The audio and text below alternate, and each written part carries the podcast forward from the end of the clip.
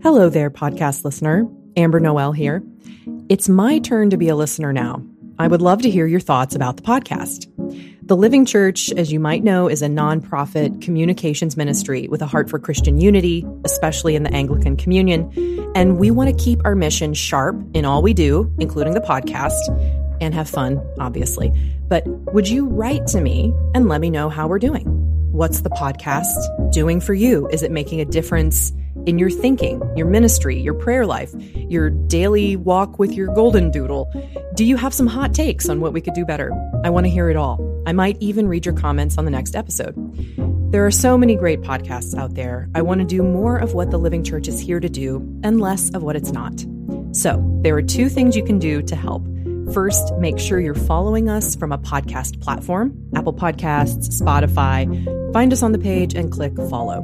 The second thing you can do is email me, Amber Noel at livingchurch.org. Share with me a thing or two you've gotten from the podcast over the years. And if you want, include something we might do better. Help us stay not just a great podcast, but on mission. Follow us, email me, A M B E R N O E L at livingchurch.org. I can't wait to hear from you.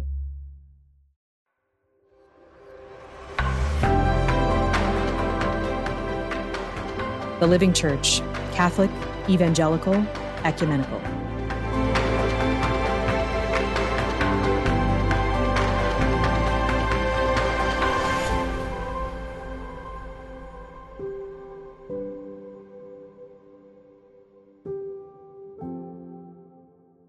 Sparkling waterfalls, sacred wells, talking animals. Is this a fairy tale or Celtic Christianity? We love to explore things Celtic, don't we? Celtic prayer services, Celtic Christian art, like the Book of Kells, Celtic pilgrimages. Why? Maybe we want a Christianity unburdened and unspoiled by history. And lots of folks of European descent really dig the idea of a truly indigenous European Christianity, a pure Christianity of the British Isles, before it got muddied or co opted by the pricklier, stick in the mud, dogmatic institution. Obviously, we can get a little romantic about Celtic Christianity, and there are reasons behind it. It has a beautiful visual culture, a deep connection to creation, a sense of humor, and of course, a wonderful panoply of saints, many of whose names Americans may struggle to pronounce. But what is Celtic Christianity, actually? Is it helpful or even correct to lump together Irish and Welsh Christianities like that? What do we get wrong? What distinctives of each culture do we miss? And what is actually unique about what God was up to on those wet, cold, beautiful coasts? And how do Welsh people today feel about all this? Well, today we'll be joined by Dr. Sarah Ward Clavier, senior lecturer in history at the University of the West in England, Bristol, and a scholar of Anglicanism and early modern political culture. Her forthcoming book is entitled Royalism, Religion, and Revolution Wales, 1640 to 1688. We're also joined by her husband, the Reverend Dr. Mark Clavier, residentiary canon at Brecon Cathedral, and the author of Reading Augustine on consumer culture, identity, the church, and rhetorics of delight. And our conversation is led by Dr. Hannah Matis, Associate Professor of Church History at Virginia Theological Seminary. Finally, I was joining as a fly on the wall, and you can listen if you want to for my cameo at the end. Now grab your handcrafted Iona coffee mug and hold on to your prayer books for this fascinating conversation about the complex and surprising history of Celtic British Christianity.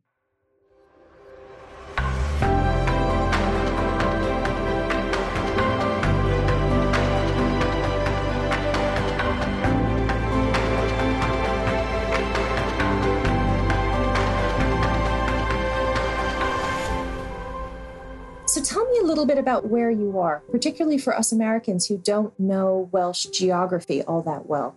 What is special about Brecon and the Brecon Beacons?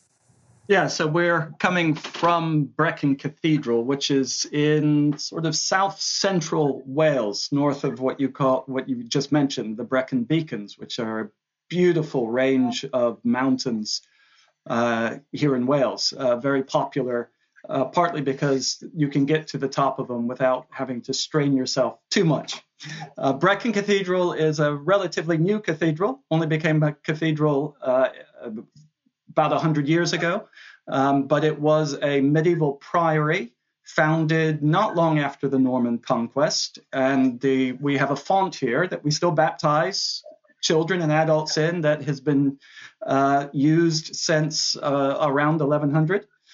And um, uh, after the Reformation, it was dissolved, but because it had been a monastery and a parish church, it wasn't uh, destroyed. Uh, it became a parish church until it became a cathedral uh, 100 years ago. So, a good long history and a privilege to minister from here. How close are you to the Welsh border? Wales is often overshadowed by the presence of Irish immigration uh, Americans, and now most recently with President Biden, are very aware of being Irish. Uh, you know, you hear stories about Chicago dyeing its river green and all the rest of it. Um, many Americans also trace their ancestry to Scotland. Uh, I know certainly there was a Highland Games in my hometown every year. And in Alexandria, where I live now, we have a parade and so on. So, all of these sentimental attachments in America inform, I think, how we approach Celtic Christianity. But of course, Celtic Christianity in America is a bit different than it is in the church in England and Wales. Uh, what does it mean for you, and how does it work in the church there? Well, in terms of the church in Wales, uh, the striking thing is how little you'll hear mention of Celtic Christianity. Uh, you will hear uh, people talking about the, the, the early British church here, and especially the age of the saints, uh, Saint David, Dewi Sant, uh, and some of the other saints from uh, that period. And there's there's long been uh, a kind of romantic appeal to them uh, in the in the dedication of, of, of places like our training institute here St. Padarn's, but it, it it doesn't have it doesn't have the same kind of hold on the church here like uh, evocations of the early Irish church, by which most people actually mean the the, the Iona and, and Northern Irish uh, church, uh, has has hold on the imagination of, of, of people elsewhere, uh, and I think it has something to do. Uh, and and and Sarah can talk more about this, I suspect. Uh, but it has something to do with the long history of the church here in in Wales, um, and uh, it, it, being embedded within the Church of England during the, the, the, the, Middle Ages and, and, and afterwards, that, that, that kind of made it much more of the mainstream church than, than the later Romantics thought of the Irish church as, as, as being. It's a strange thing if you look at the Welsh moving around the world, uh, that unlike the Irish and perhaps the Scots, the Welsh um, it, it said don't seem to have these uh, cohesive communities um, in the same way. Um, you even see this in London. Now, of course, the Welsh were there, there and we know the Welsh were um, in America. Uh, the work of um, Bill Jones from Cardiff has spoken a lot about uh, Welsh communities, particularly mining communities in the US. But Elsewhere, and particularly earlier, the Welsh seem to go to places and then diffuse um, and keep in contact with each other in other ways than living in one single community. So they might shop together, they might uh, worship together, um, they might um, bespeak services only from connections who are Welsh. But I think that's much less visible than the big kind of cultural presence um, that you see in the US and you know even even to a certain extent in, in London. When I walked the North Wales Way several years ago, and I was struck by uh, what Mark was saying earlier about the very local nature of identity. Um, every 20 miles, it seemed like there was a very distinct, you know, you, you moved into sort of a distinct zone of where you were. So the, the so the very strong sense of local local Welsh identity, but maybe not anything I mean, not anything much bigger than that uh, beyond the Welsh language. Uh, in America, I mean, it it also seems that Ira, uh, certainly um, Ireland has commercialized even its own identity precisely to appeal to sort of American tourism, and that's not really something that Wales has done. So we have a sort of complicated idea when we talk about Celtic Christianity, um, where I think Americans read into it one monolithic thing when in fact there is a huge amount of regional variation depending on where you are. Can you discuss the ancient British church, uh, like as an ideal? Where did it come from historically? Why do people appeal to it? The idea of the ancient British church um, ties into wider ideas of ancient Britons and, uh, in inverted commas, the, the British history. Um, formed part of a kind of wider narrative, connecting to the work of Geoffrey of Monmouth um, and later Brut y Brenhinedd and other Welsh chronicles and collections of stories. Um, and it formed part of a claim to Welsh historical distinctiveness, uh, one which was very much strongly defended in the early modern period um, and subsequently, actually. Uh, in the early modern period, by people as diverse as John Bale, John Leland, Edmund Spenser, and Sir John Price. And it was a big part of Welsh cultural identity. Uh, and so when the Church of England was being established in its early days, and it, it needed almost a kind of foundation myth, a, a kind of purer, uh, cleansed sense of what this new church would be, it was ideal to appeal to or to connect to the ancient Celtic church, uh, which meant that the, the new church became old. Uh, it became connected to a, a culture, a Welsh culture that was really identified with ancientness. This idea of ancientness was at its very core. And so Celtic Christianity, I suppose, and the, the ancient British church both fitted in with the Welsh idea of who they were, what they were, uh, and also suited the powers of the time. And the interesting thing about the interesting thing about what, what Sarah's saying there is is how different that is from uh, the early medieval period, where the British uh, church is sort of the the the the poor cousin of the Irish. Um, Bede is is doesn't have a lot of good to say about the British Christians as opposed to the Iona mission. Uh, and um, probably even wrote the British out of the involvement in the baptism of, of Edwin. Uh, so you kind of get this this myth of of British or what we might call now Welsh Christians as as being so set against the the the Anglo-Saxons that they don't engage in their the mission to them, unlike the Irish who do and and, and go there, and that becomes a very powerful myth in the in the in the early um, uh, representation of of British Christianity. Um, and, and it is for that reason I I I know Welsh clergy uh, who uh, you, you don't mention Bede to them. Bede is not considered uh, a, a, hero of, uh, of, of, the, of the Anglican Church uh, in some quarters. There is an interesting school of thought among historians that, that has recognized is so often seen as sort of an archetypal scholar, archetypal British historian, and yet he had an axe to grind. And that's something that historians have really come round to. So, uh, you know, be the even as a kind of fundamentalist, Patrick, the historian Patrick Wormald famously said. Um, and so, and Bede, for Bede, from his particular vantage point, um, he saw the British, in other words, the Welsh, as apostate. It, you know, it was Gildas had railed at them and they had failed to listen. And as a consequence, they had lost Christianity. So, in a way, in his mind, they were everything that his new English nation was trying not to be.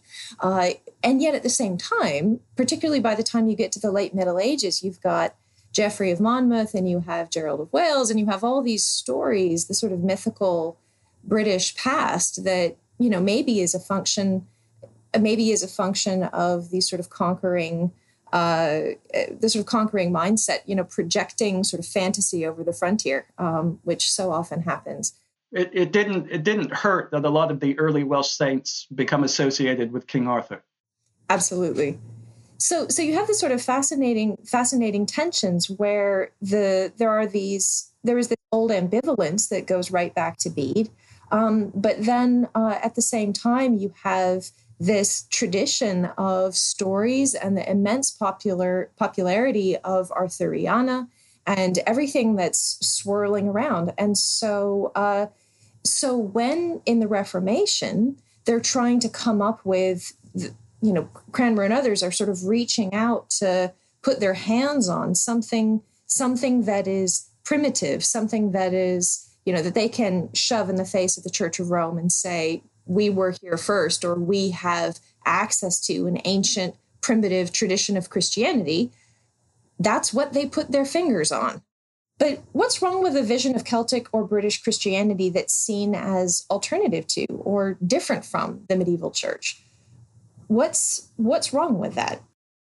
Well, I, I, I mean, with my 17th century Welsh hat on, I would say uh, nothing. It's absolutely right. Um, no, uh, that, would be my Welsh polemicist answer.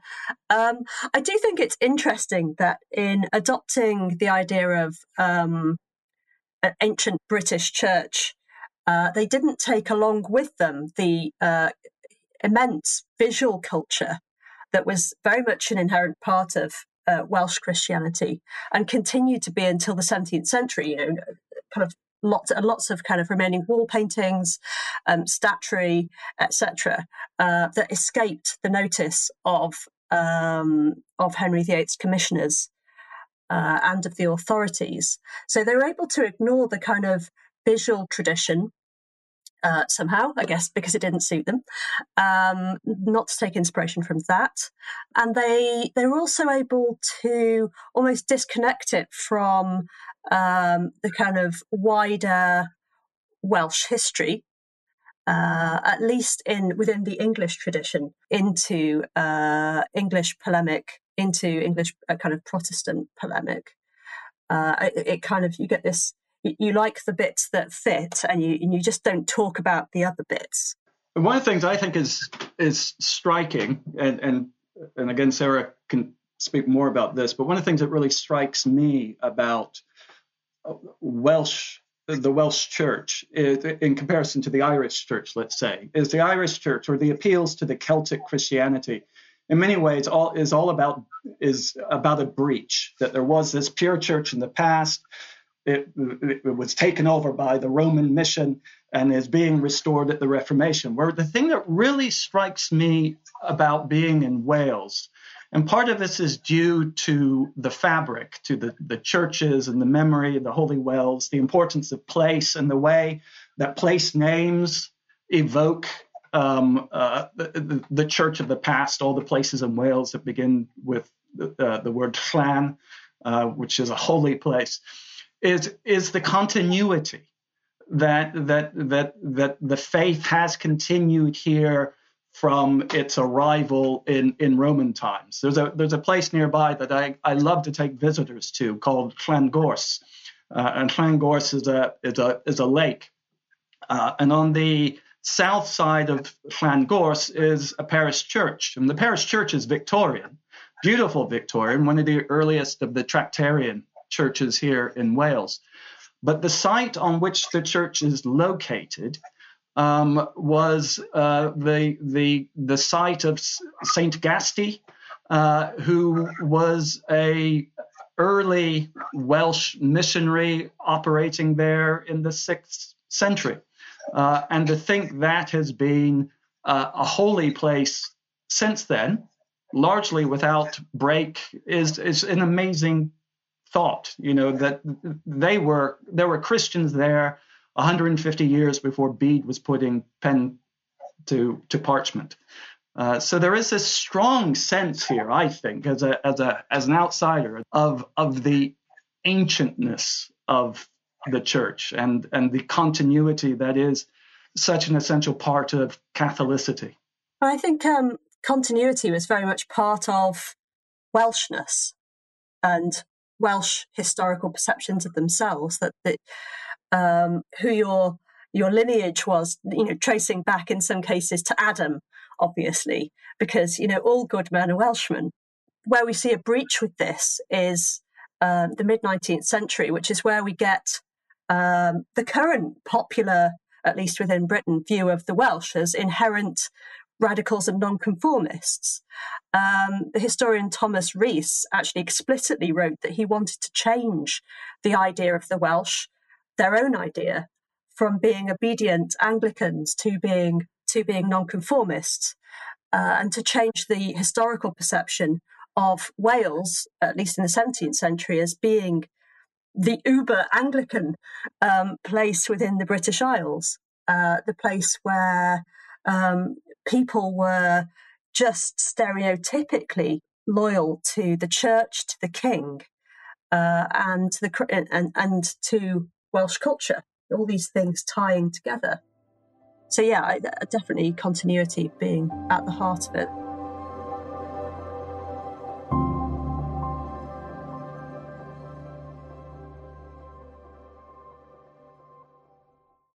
If you've got anything that you want Christian leaders and clergy to know about, especially in the Anglican Communion, a conference, a product, a new book, this podcast might be the niche for you. If you are a publisher, if you're in education, if you are in the nonprofit sector, church technology, vestments, or anything in between, what I'm getting at is we would love to advertise for you right here on this podcast. Our audience is cross generational and interdenominational. So if you're interested, shoot me an email and let's talk. Contact me, Amber Noel, at ambernoel at livingchurch.org. That's A M B E R N O E L at livingchurch.org.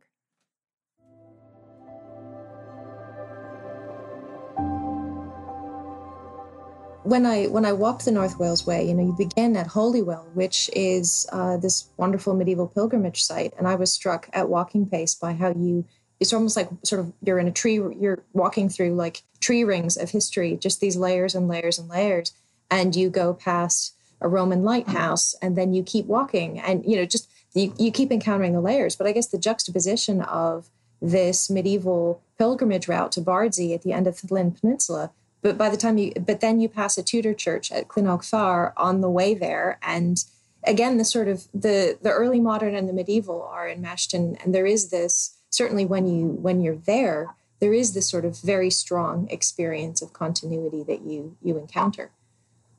Um, one of the other things that's interesting i think about this whole idea even of irish christianity as somehow being alternative or celtic what's all the interesting thing that that's always said about iona which is again is the sort of heart of this idea of uh, irish christianity celtic christianity as being somehow separate.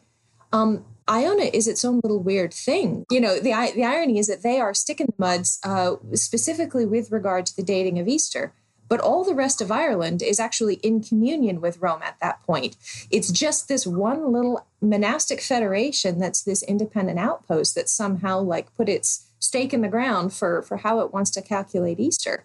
Um, but it's not that position is not characteristic of the Irish Church as a whole. Yeah, I used to I used to I used to refer to them as the continuing Irish Church um, because they were this, you know, they were the traditionalists, weren't they?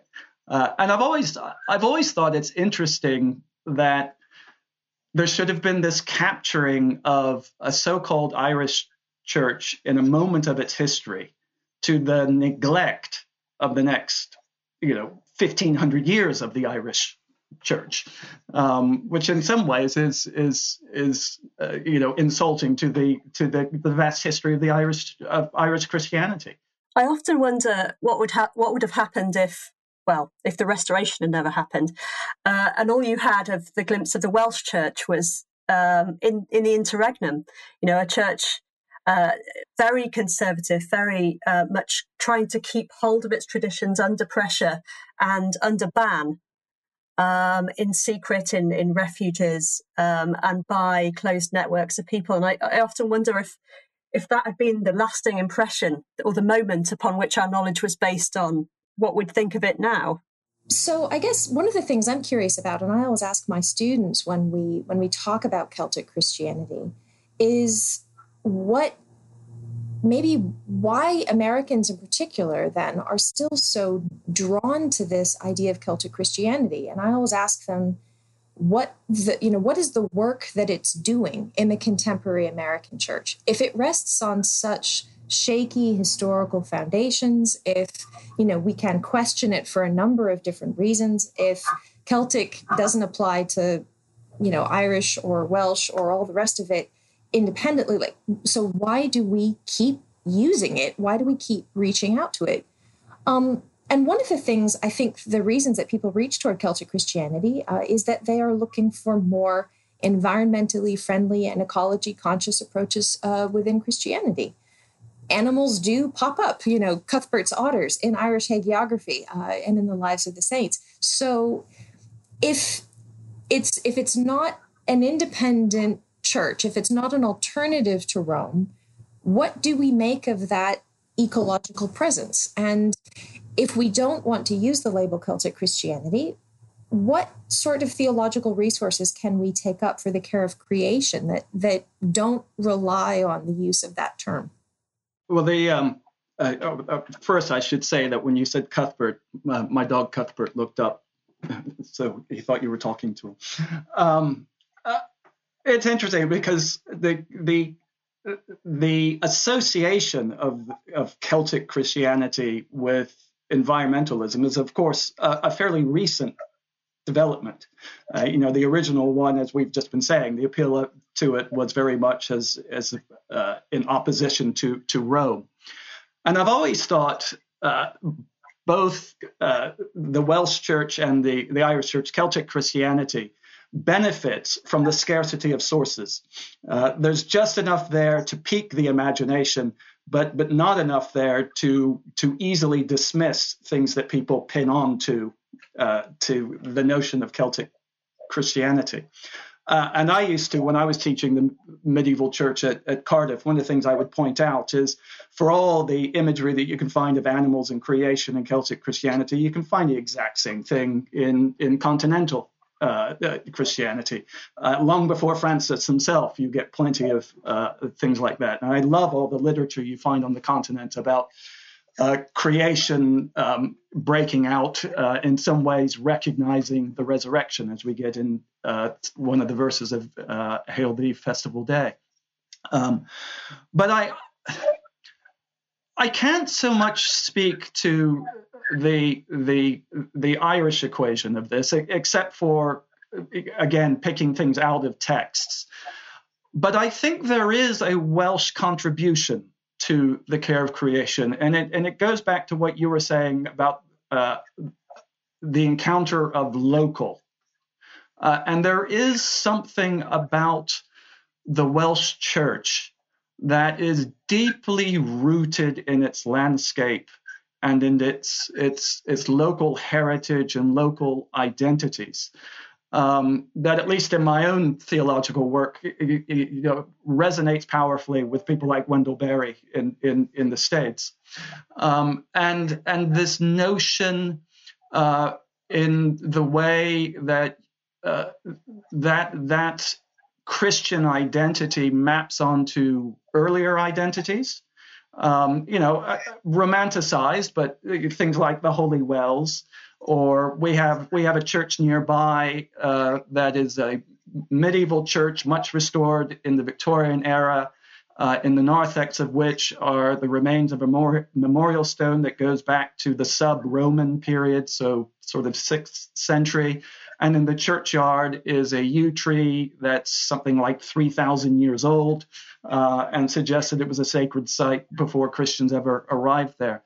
Uh, so there is I think there is something that the Welsh Church can offer of a kind of creation care that takes seriously the places where we find ourselves and and husbanding and stewarding those places where we find ourselves um, that that is is a very is very very powerful um, I would invite anybody to come to Wales and, and encounter it firsthand. I, I find it very, very moving when I when I come across it. Though having said that, I, I encountered exactly the same thing on the local level, uh, walking in in Italy and in the south of France. Um, uh, maybe the thing about America is lacking that. It it, it then makes us uh, overly sensitive to uh, to it when we find it elsewhere. I just just two points. Um, uh, first about animals. Um, actually, one of the more common points that's made about the font in Brecon Cathedral is, oh gosh, what what a lovely it's it's it's interlaced with animals and knotwork and that kind of thing. Uh, the odd green man is, oh how wonderfully Celtic this all is. This this must be from the Celtic period and people either don't believe you or, or, or um, look very sad when they tell you actually no it's norman. Um, and very much maybe it may have been done by welsh masons we don't know but that actually the fact that it's got animals and knotwork and green men on is it's it's not that it's some kind of pagan flourishing or uh, some kind of wellspring of celtic christianity. It's actually that it's uh, it's it's norman and um, and therefore completely disconnected from all of that. People want to believe it. Um, and I think it says something about the 18th century, the power of the 18th century myths of uh, abandoned ruins and uh, pixies and, uh, you know, all these kind of stories, wonderful stories that were told in that period that, uh, that they kind of endure within the popular imagination. Well, and I always tell my students, of course, that if you actually go back, the the half-uncial that everybody uses on every pub sign in America is originally a Roman font.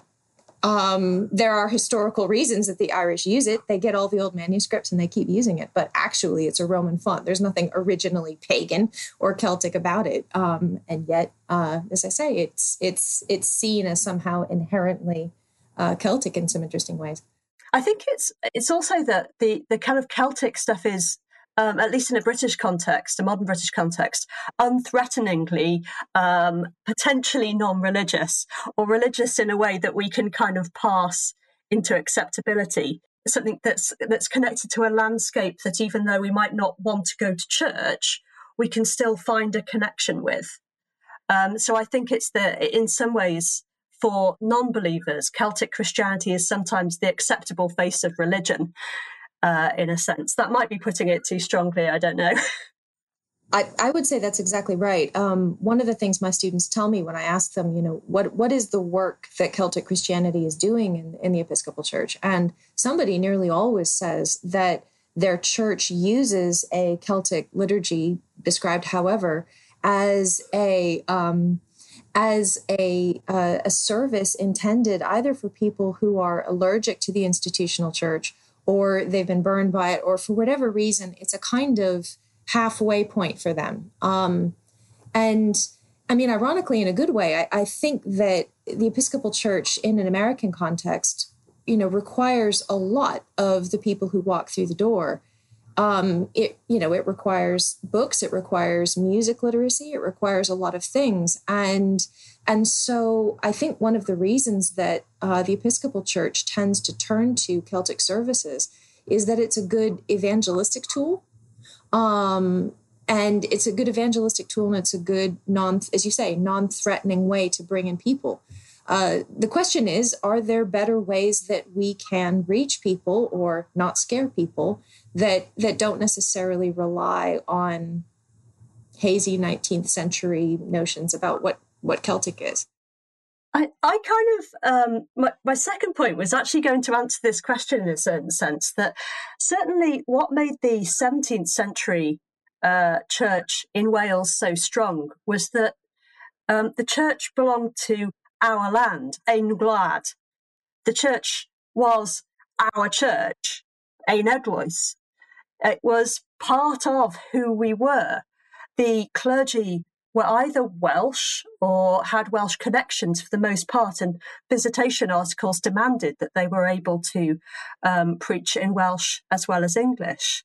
Um, they were connected by kin to local people. Uh, they uh, were part of local communities. Um, they they had the language, they knew the culture, they researched Welsh history, um, and of course, they were by no means all perfect and by no means kind of paragons of, of clergy-ness, if that's a word. Um, it's not. But um, but they had a certain there-ness, a certain um, belonging. And I think potentially whether you're in America or whether you're in Wales, that sense of you are from us and you are with us is actually extremely powerful um, and wedded to a sense of history and a sense of uh, people's place within that history. That that is actually a very powerful way of reaching people potentially. I was going to ask Mark, as the patristic scholar here. Um, I I've had a hunch that that one of the reasons animals crop up in the way that they do, or one of the reasons that nature crops up in hagiography in the way that it does, is connected actually to sort of this patristic literature on the incarnation, the idea that that Christ entering into creation has ripple effects that extend out into creation. Um, so I was wondering if maybe one of the reasons, you know, whenever my students talk about, you know, how do we come up with a better environmental or ecological poetics, one of the things that I tell them is, you know, you, I mean, in some ways, you know, go back to, uh, you know, you can go back to somebody like Gregory Nazianzen or Gregory of Nyssa, but to, to reach back into the patristic tradition for a stronger theology of incarnation. Yeah, no, exactly. And uh, I mean, even someone who people wouldn't immediately associate with any of this, like my old friend Augustine. Um, I mean, Augustine has a strong sense of, of creation, um, proclaiming the incarnate Christ and, and, and proclaiming God in its, in its beauty there is plenty of source material in the entire church, and and I think actually in some ways even more powerfully in the the in the patristic and medieval churches uh, than we have today of of the the fruits of the incarnation and and redemption reaching out into all of creation. Uh, one of my favorite sermons is to is to take the marriage uh, command, that those whom God has joined together, let no one put asunder, as as really kind of the mission statement of of Christianity that the incarnation proclaims. That that in a world that tries to put asunder heaven and and earth, uh, our our incarnational ministry to uh, not only the souls that we encounter, but to the this sustaining and flourishing of creation is to hold heaven and earth together. Thank you so much, uh, Doctors uh, Mark Clavier and Sarah Ward Clavier, for your company and for the wonderful conversation. Guys, that was great. That was fascinating. I was working on a spreadsheet the whole time that you were talking, so it was much more interesting with this in the background. Let me assure you. Thanks once again for tuning into the Living Church podcast, a ministry of the Living Church Institute. Don't forget to support the podcast and all we do at the Living Church by going to livingchurch.org forward slash donate or click the link in the show notes. You can give once or make it monthly. Even $5 a month is such a blessing, really. Finally, don't forget to tune in again in a couple of weeks for the next episode. And if you're not good with dates, subscribe to the Living Church podcast and never miss a conversation. I'm your host, Amber Noel, and it's been good to be with you. Peace.